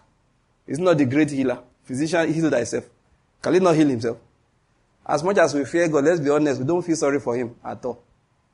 Even me, I'm telling you, I don't feel sorry for him. How can you be feeling sorry for Dangote that he lost a million I don't like what people are doing to Dangote. They just stole a bag of cement. no, just think about it. If you see, if you get home one day, your, your, your dad is just sitting down there, he's unhappy. Because Dangote is his friend. What happened? Last, last week, last week, some of his uh, workers were angry. They left and they stole two tr- trucks. Do you know how much one Dangote truck is? You say, I don't know. Say, 60 million naira. Say, Daddy, how many did they steal? Two. 120 million. Mm. Is that naira or dollar? Say, naira. You touch your father's body, whether it's hot, because only a man with a fever will be sorry that a man like Dangote lost two trucks. You better be sorry about other things. That's how much I feel sorry for God sometimes about things. I feel sorry for him, but like not really like that. I say sorry. So the, our Father who art in heaven, you lost two mountains. Make two planets to compensate yourself. That's how I think about it. And God knows. I, don't, I doesn't have any anger towards that. He's understanding. He doesn't have any anger towards me. He knows, he's a bank, he knows me very well. I said, Lord, yes, I do. That's why he personally equated, thou shalt love the Lord thy God with all thy heart, with all thy soul, with all thy might. He equated. Jesus said the second commandment is like unto it. Thou shalt love thy neighbor as thyself. That's why. That's what I have told you is the reason why. Because if we thought of him alone, there are many things we won't give a damn when we do. Yes. What I want to say will make you laugh. No, will make you wonder kind of crazy person I am. But I'll tell you the truth. Sometimes, when I think about some things, it's harder for me to hurt my wife than to hurt God. Why? Because He will heal. Now, listen, let me quickly say it. I'm not, they are not in opposition. I don't mean you either hurt God or hurt your wife. If one action will affect both of them, the one that constrains me more is how it affects my wife. Okay, let me give an example. If you say, Thou shalt not commit adultery, did David not commit adultery? Who suffered? Did God suffer? Who suffer? David. So if I commit adultery, going to suffer. Now, what do concern God inside? You're not catching what I'm saying. But what will it do to my wife? What will it do to those who listen to me? They say, Have you heard? Pastor Banky too. the fear, now listen to me, not fear of them.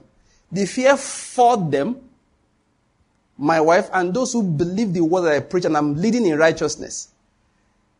I will say something that will make you laugh. And I'm not kidding. These days, and I understand, when Jesus says, Some have become eunuchs for the kingdom's sake. Listen. That's why I do that. God, don't worry about him. He will heal. Because I know some of you will think like that. So that's why I give another commandment on the same level. Love your neighbor as yourself. That's why I'm tired of people who like to give to God. Because you are giving to somebody who lacks nothing. Who opened his mouth and even laughed at your gift and said, If I were hungry, will I tell you? That's why I'm not excited like I'm giving to God. Giving to God. Does it look like it needs something? He said, Pastor Banky, don't you give? Now you are catching what I'm trying to say. I give to people, I give to causes.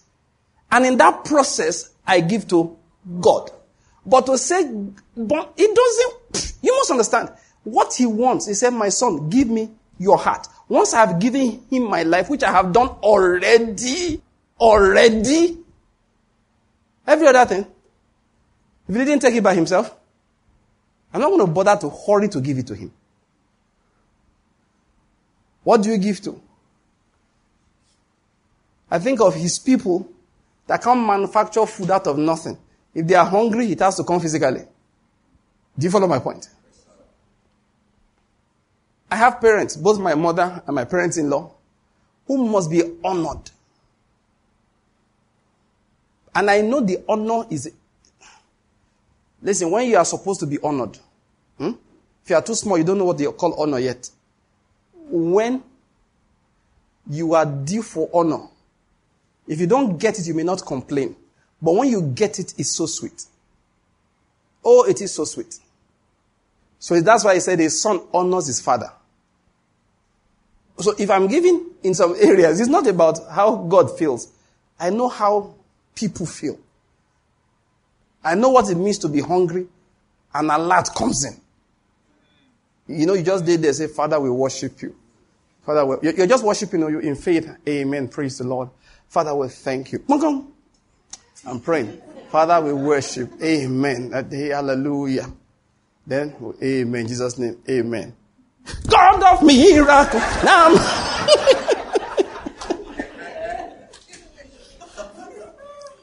You were worshiping before. Then suddenly, God of miracle is suddenly your papa. You can't see the difference. You worship suddenly, mm, and let me tell you the truth. One of the beautiful things about your name in heaven is that your actions provoke praise. Now keep on saying that. Of when we're praying, I tell you, look, mention this person's name in thanksgiving. Thank God for him. Thank God for her. It's important in heaven that your actions provoke praise. They say, why is that guy? Should be that guy I was worshiping just now. Which time he put Davidic dance inside? He said, Lord, Andrew just sent him something. The alert hit. Say, eh? He say, Andrew na better picking. Are you seeing what I'm saying? Reprogram your mind from this giving so I can get thing. Reprogram your mind. Reprogram your mind from those things. Do. Reprogram your mind. It's not the will of God.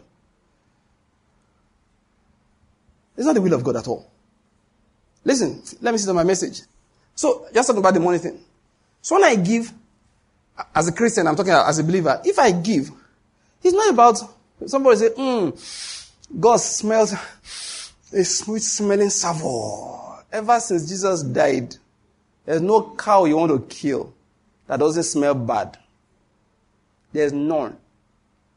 You know what God, when you now kill cow now, you know what God smells? Rotten flesh. Yeah, rotten flesh. That's what he smells. Once Jesus died, that's the sweetest smell ever. Any sacrifice that tries to pretend like that is rejected. But you know what really smells in heaven till now? That real praise that's provoked, like I said, by your actions. So when we are giving to God, forget that, know, we're not trying to impress Him directly anymore. No. He's pleased. Now, I, I went into that trying to say something. You know, I take a lot of digression because I know these things, with, these snippets we drop here and there help people in different areas. So that's why I, I can control myself. I just refuse to. That self-control, I don't want to use it. It will hinder my ministry. Amen. But God, God has given me a skill. You know the skill? How to go back to where I took off from. Back to what I was saying. I went through to that when David was saying, no, I've been analyzing what David said for some time, which is what? Verse 53. Burning indignation has seized me because of the wicked who forsake thy law. I was trying to explain. God many times gives us another reason to do what is right rather than just looking at him directly. Because he knows sometimes it takes a lot of faith. I'll be honest with you. It, you know, who does not know God can see everything? Is there any Christian that does not know that there's no way I can hide from God? No, answer me. Why did they still sin behind? It's, theoretically, it sounds so simple. That God sees me no matter what I'm doing, knows what's inside my heart. Then why would do, why do we still do those things? I'll tell you the truth. We really don't care whether he sees or he doesn't see. Because since there's no way to do it on this earth where he will not see, eh, oh God, they look. if not, that, that's the truth. So one of the things he does is to give us another reason. Because you can't see him, you say you believe. You need so much faith. You need so much faith. Sometimes that's why he just gives us the fear of judgment. Say, I caught you last time, I will punish you openly. So next time, you, you, you fear open disgrace more than you fear the displeasure of God. You're not saying, but hey, so you're being selfish. No, you're not being selfish. Truly. Even though the selfishness appears like, but the truth is that you need to recognize the judgmental hand of God to fear it. So that you fear the judgmental hand of God is a great credit to your faith. Did you catch that or it's too technically difficult? Yes. So God says, see, you can't see me, so if I was standing physically, you wouldn't do this. No problem. Do it once. I'll let you do it. You finish? Good. I will not punish you for it openly. And you will know I did it. So next time, for the fear of what I will do to you next time, you will, you, you will behave. So the fear of me, really, literally, some people say they fear God. That's why I told that fear of God is not reverence. Oh, I just worship him. I don't want to make him feel bad. We really don't care whether he feels bad or he does, or he doesn't. The real reverential fear of God, I will tell you the truth, is David. David said, I thought because I had fought so many battles for, the, for, for God, because he, was a, he only was God's warrior. Yeah. You know, David was God's warrior. He was. He fought. His battles were not his battles, they were God's battles. What David was doing was fighting the battles of God. Every land that God said he would give to the people of God, he went after it and took it. Part of what happened to him was that he just started feeling too pally pally with the Lord. He started feeling like God owes me something. He's been good to me. That's it. Lord, I've preached everywhere. You know how many places I've been? I've denied myself for you and all of that. So if I just do small, one small bad thing, you go, you go forgive now. Abba. You're, you're owing me, you know? The credit is on my side. These are the little unspoken things that make us misbehave the way we do. Which is why, again, digression. I tell pastors, stop preaching to people to entrench them in self-righteousness. They will be punished one day. They will be punished one day. When you give them the impression that because of what you have done, look at the things you have done, you have given, you have done, you have prayed, ah, God must bless you. You entrench them in self-righteousness and they will be judged. Let them always have this attitude of there is more to do for the Lord. There is more to do for the Lord. They never feel self-righteous. They're always feeling that there is more to do to please the Lord. It's a better way to live. And that's why God had to tell David, David, I will show you pepper. If you like, conquer the whole world for me. You openly and blatantly disobeyed me. I will show you Pepe. When God was done with David the first time, 1,000 Bathshebas couldn't come near him again. After that, he feared God. Before he thought he feared God. After that, he realized that, ah, the more I did for God, the more I was supposed to walk straight. He doesn't owe me anything. Now look at how I'm tarnishing his name. That was what God told him. Say, Bank, there are things you'll have done 15 years ago. Just between me, you, and your wife. But now you do them now. It's between me, you, your wife, your children, Israel, Felix, Okemuti, Yinka, Jonathan, John. Just, you start counting all of them. Say, don't see, see number of people involved now. And it's counting. He keeps counting. He keeps counting. Said, Enugu don't finish. The angel said, no, but let's jump to another city. He goes over to Abakaliki, goes to Benin, he goes to Warri, he starts counting. He goes to Warri, he counts. He said, ah, Lord, should we count on Twitter? God said, count on Twitter. How many followers? Bank, you see, your life is no longer your own. If you sneeze wrongly, me sneeze wrongly. I want to say something that will make you laugh. Just, it's a joke. Oh. One day I was coming from Newi.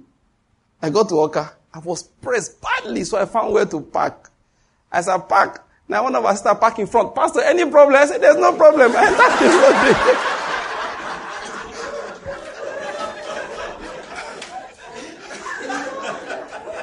all the pressure disappeared. I drove from Awka to Enugu like that. I said, don't do, let's be going home. ah, let's not even take a leak again. I said, there's no problem. the Lord is good. Listen, David had to learn the fear of God. What many of us think me, me, implies that we are now big people of God. God said, no, it's called responsibility harsher judgment. David said, Listen to me. He said, Burning indignation has seized me because of the wicked who forsake thy law. Why did they forsake? That's what I'm making now. Just talking about constraints not to forsake. Why you have to you know, be careful. But why did people forsake? Because the, the word was slow in being fulfilled. So many times people just walk away. And they discourage not just themselves, but other people. Their own personal discouragement have been a discouragement, now becomes a discouragement for multitude for multitudes who otherwise will have used their lives as an example to follow God. Listen, if you're a believer in Christ Jesus, let me tell you, these are the kind of people that God is looking for. People who will, despite their own personal disappointments, because the, fact, what I wanted to preach today, well, let me just leave it here, and I'm not know getting there much. I was going to explain that we are supposed, that, that's why we picked this scripture, to build our hope on the word, not on any other thing. Our hope must not be built on the country we live in. Therefore, the disappointments of the nation cannot disappoint us. Do you get my point? Because it's built on the word. What we are asking for is that is for the word to change the environment, not for the environment to fulfill the word in our lives. I hope you're getting my point. It is the word of in us when we allow it grow so big that we force change into the environment. So no matter what I've seen, did David hope in the word? Yes, it's simple. There's no catch. Did David hope in the word of God? Yes. He now said, This is my comfort in my affliction. That means the man was still afflicted. Do you follow my point? The fact that he had hope in God's word did not immediately remove all afflictions. He was still afflicted. He said, But my hope fixed in the word is the comfort in my affliction. Not in experiences, but a hope fixed in the word. Let me just end it here. So, what's God saying? Build your life, build your expectations, or gather, let your life be a summary of expectations built on the word of God. That's what the Lord is saying. Let your life be a summary of expectations that there's different areas. Every time you're expecting something from God because He promised so. And like I said, that begins to put a constraint on you. It puts constraints on you. Doesn't mean life will just be smooth and easy. But first of all, it means there are things you don't do. Let's take an example. We're talking about power for wealth. You are doing business from the beginning. I said God will be the one to prosper this business. Therefore, from the beginning, I'm careful not to turn God off the business. I want to be a business, I want it to be a business he likes to visit. I want it to be a business that glorifies his name. I want my practice, whatever it is that I'm doing, to be one that God will be happy to put his name on. Many of us are just looking for bless me, bless me. Let's start from this angle. Is God happy to put his stamp on this thing? Is he happy? I was saying something to you all here last time. That if, even if you offered me and said, please, play, bet something and win money. I say I will not play. Why? Because there is no way, after I've won, I will not discourage young people from hard labor.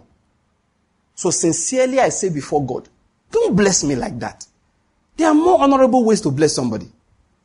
Let it even be that uh, uh, I, I, bought land and I, I found gold inside the well. Is that not better? To say, ah, I just bought land though. And I said, well, when they dig well, and so they dig two lumps of gold. There's one farmer like that in um, Tanzania.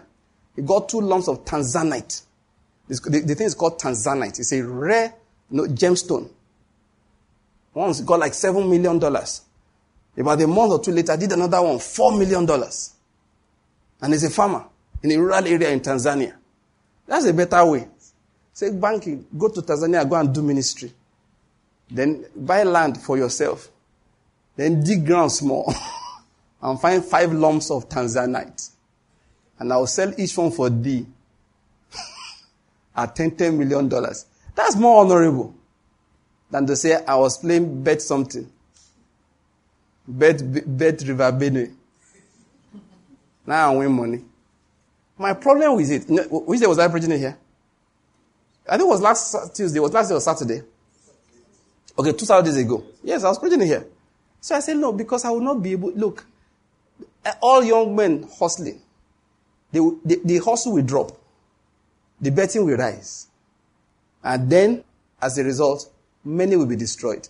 And who's responsible? Banky. Because of, um, of some stupid, senseless blessing, in quote. So I said to the Lord clearly, please don't bet me like that. Don't. And in case I mistakenly installed, bet something on my phone, may it die. And any company that sells a phone with it pre-installed, I cast them out of my life. An agent of Satan.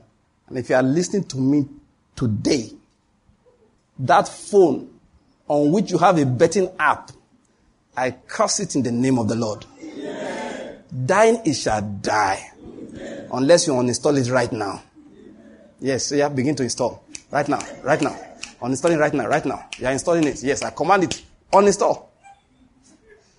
If you dare me and you leave it installed, try me with an iPhone 10. iPhone X, try. Check whether I'm anointed or I'm not. Don't use your, you know, don't go and use your brother's iPhone. Why? Because the first thing for us must be, can we take the name of the Lord and put on this? Can we? Is it pure enough to carry his name? We're so always and bless me. No, no, no. Can your life, is your life good enough for God to say, you are mine? That should be your major concern. First of all. Because many people in waiting for, for the blessing, you know what they did? David said they forsook the law. They decided to forsake the commandment. David said, That's not my portion. This has become mine. He said, Oh Lord, I remember thy name in the night when things are not working. And even at that time, I keep thy law. Said, This has become mine, that I observe thy precepts. But you know what that means? That's the only thing I can boast concerning. The business is not making money, thank you very much, but it has not broken the law of God. This has become mine. This is my boast. This is my confidence that I keep your law. I hope you've gotten my point. Let's go home. Let's bow our heads and give lot of thanks. Let's take time out to give thanks. The last Tuesday for the year. So let's say, Lord, we thank you. Thank you from the beginning of this year. We have met here every Tuesday, even during the lockdown, we were able to stream from this venue. I don't think we have missed up to, you know, maybe one or two. Maybe the earlier part of the maybe one. But we're streaming, even during the period of the lockdown. Every Tuesday we're here, sharing the word of God. Pastor Kemunti is here leading us in prayer and preaching, even in the times I wasn't around. But God has kept us and anointed us, giving us a word. Sometimes I come, I preach some things. You say, Pastor, why are you saying this? Listen, I did not plan to say them before I came. You think I, uh, today I was just praying uh, that God, what's God doing in Nigeria? No, so I began to preach that the words began to come and I can't restrain the spirit. He said, quench not the spirit. So let's thank God for the spirit that's been coming forth. Let's give him thanks. Let's continue to thank the Lord for this year, for every school of prayer meetings, meeting that we've had. Thank God for the move of the Spirit, for prayers answered, for instructions received, for corrections made. Just give the Lord thanks. Give the Lord thanks indeed something like always is changing in you, say, Lord, I thank you. I thank you for every prayer, Lord, that we offered this year from this platform. We thank you because you answered. You are answering and you will answer. Give the Lord thanks indeed. Lord, we are grateful. Our hearts are full of thanksgiving. Thank Him. Thank Him. At times we came here to pray for the nation and we saw God answer. Prayed for people, loved ones who were sick, and we saw them healed. Let's give the Lord thanks for that. And say, Lord, we thank you. Most importantly, we know how to pray because it's a school of prayer. Of course, the average person here will never insult the government. It is because you learnt it. So give the Lord thanks for that. You don't murmur not because there's no pressure on your soul, but because you have learned not to murmur, but rather give thanks. That is why you don't murmur. We all go through one form of pressure or the other. But of course, in this year, we learned that in all things we should give the Lord thanks. So give the Lord thanks and say, Lord, I thank you. For those of us who saw the manifestation of God's power, give the Lord thanks. Oh, bless the name of the Lord. Bless the name of the Lord. Lord, we are grateful. We thank you for every prayer answered this year. Thank you for teaching us how to pray. Lord, we thank you for focusing our minds on the kingdom and not on what to eat or what to drink or what to wear. Lord, we thank you. Oh, we thank you. Now I'd like you to pray this last prayer and say, Lord, help me to hear what you are saying and not to focus on what you are doing. Well, that was a striking point that Pastor made this evening. Lord, help me that I will pay attention to what you are saying and not necessarily what you are doing. What he's doing is supposed to open us to what he's saying. He said to them that I thought that the miracles you saw would have led you to me. You know, when but he said, but you, have come again for another fish and bread. Say that would have led you to the word. To have opened your hearts to say, oh, what, what does this man carry? Oh, pray. Say, Lord, help me not to focus on what you are doing, but let me pay attention to what you are saying. In what he's saying, there lies the instruction, there lies the commandment, there lies the correction. Oh, pray. Say, Lord, in this season, of course, there will be noise all over the place. Say, Lord, help me to pay attention to what you are saying. Because that is what you want me to hear. Ask that the Lord will help you do. You have heard a lot this year. You've heard a lot from January till now. You've been hearing. Oh, pray and say, Lord, help me to do. Help me to do. Help me to put into practice by your spirit. Everybody were praying. Help me to put into practice everything I have learned. All the school of prayer you've been coming, to, you've been attending this year. The Lord would demand that you begin to put into practice. Of course, the first thing is to know, because if you don't know, you will not be able to do.